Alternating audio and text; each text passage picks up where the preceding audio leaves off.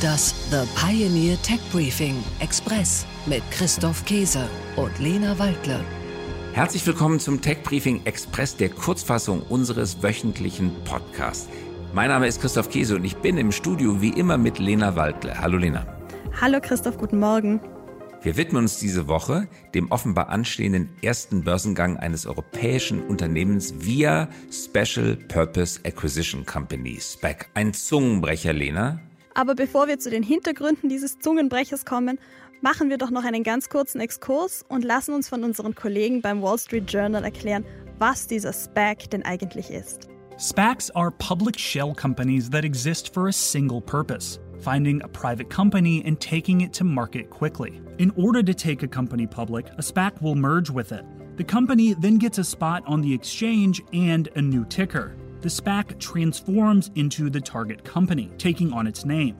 Once the deal closes, investors who own shares in the blank check company now own a piece of the new entity, and the founders of the SPAC get a large part of it too, often at a very good price. Die leere Firmenmülle von Lakestar hat nach wenigen Monaten ein passendes Übernahmeziel gefunden. Viel schneller als viele gedacht hätten. Die hätten zwei Jahre Zeit gehabt. Lena, sie haben es in drei Monaten hinbekommen. Ich muss an dieser Stelle sagen, dass ich etwas befangen bin, weil ich im Aufsichtsrat Advisory Board von Lakestar sitze. Aber das ist nicht der Grund, warum wir das Thema heute besprechen. Wir besprechen es, weil es wichtig ist. Denn wenn dieser Börsengang gelingt, dann stellen die Europäer damit unter Beweis, dass sie nicht nur Specs an die Börse bringen können, das ist ja schon geschehen in einigen Fällen, sondern auch Übernahmeziele finden.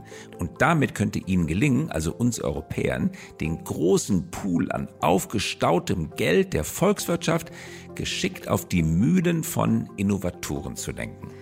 Also ich bin nicht befangen und kann deshalb sagen, dass es genau diese Art von Innovationen ist, die wir in Europa brauchen, um Unternehmen in Europa zu halten.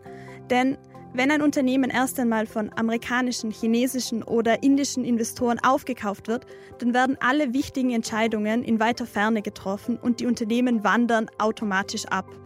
Mit Home2Go wird zwar nicht gerade ein Unternehmen mit essentieller Schlüsseltechnologie in Europa behalten, aber auf jeden Fall ein interessantes Asset mit einer Menge Potenzial und das auch nach einem Krisenjahr für die Tourismusbranche, wie es 2020 und 2021 bisher auch waren. Und was genau machen diese Leute von Home2Go eigentlich? Wir schauen uns das Übernahmeziel etwas genauer an und dazu ein kleiner Werbeclip von Home2Go in eigener Sache.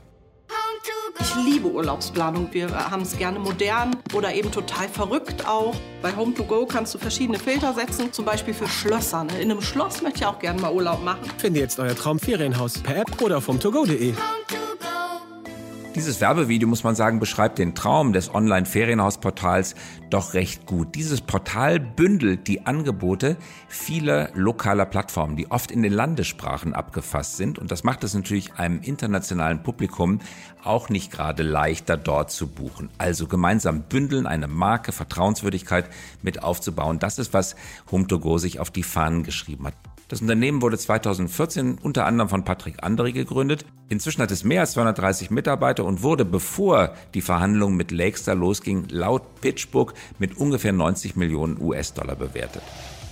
Wenn Sie mehr über Specs, über Home2Go, über den Lakestar-Deal, über Universal Music und Bill Ackman wissen möchten, dann lesen Sie unser Newsletter oder, noch viel wichtiger, schauen Sie unser ausführliches Tech-Briefing-Dossier. Dort finden Sie alle Hintergründe, viele Zusatzinformationen über das, was auf den Finanzmärkten in Kombination mit der Innovationsfinanzierung gerade passiert. Und die komplette Folge dieses Tech-Briefings gibt es wie immer auf unserer Homepage thepioneer.de und seit dieser Woche auch in unserer The Pioneer Podcast App.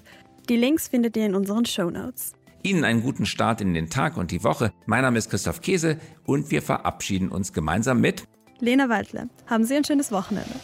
Das The Pioneer Tech Briefing Express mit Christoph Käse und Lena Waldle.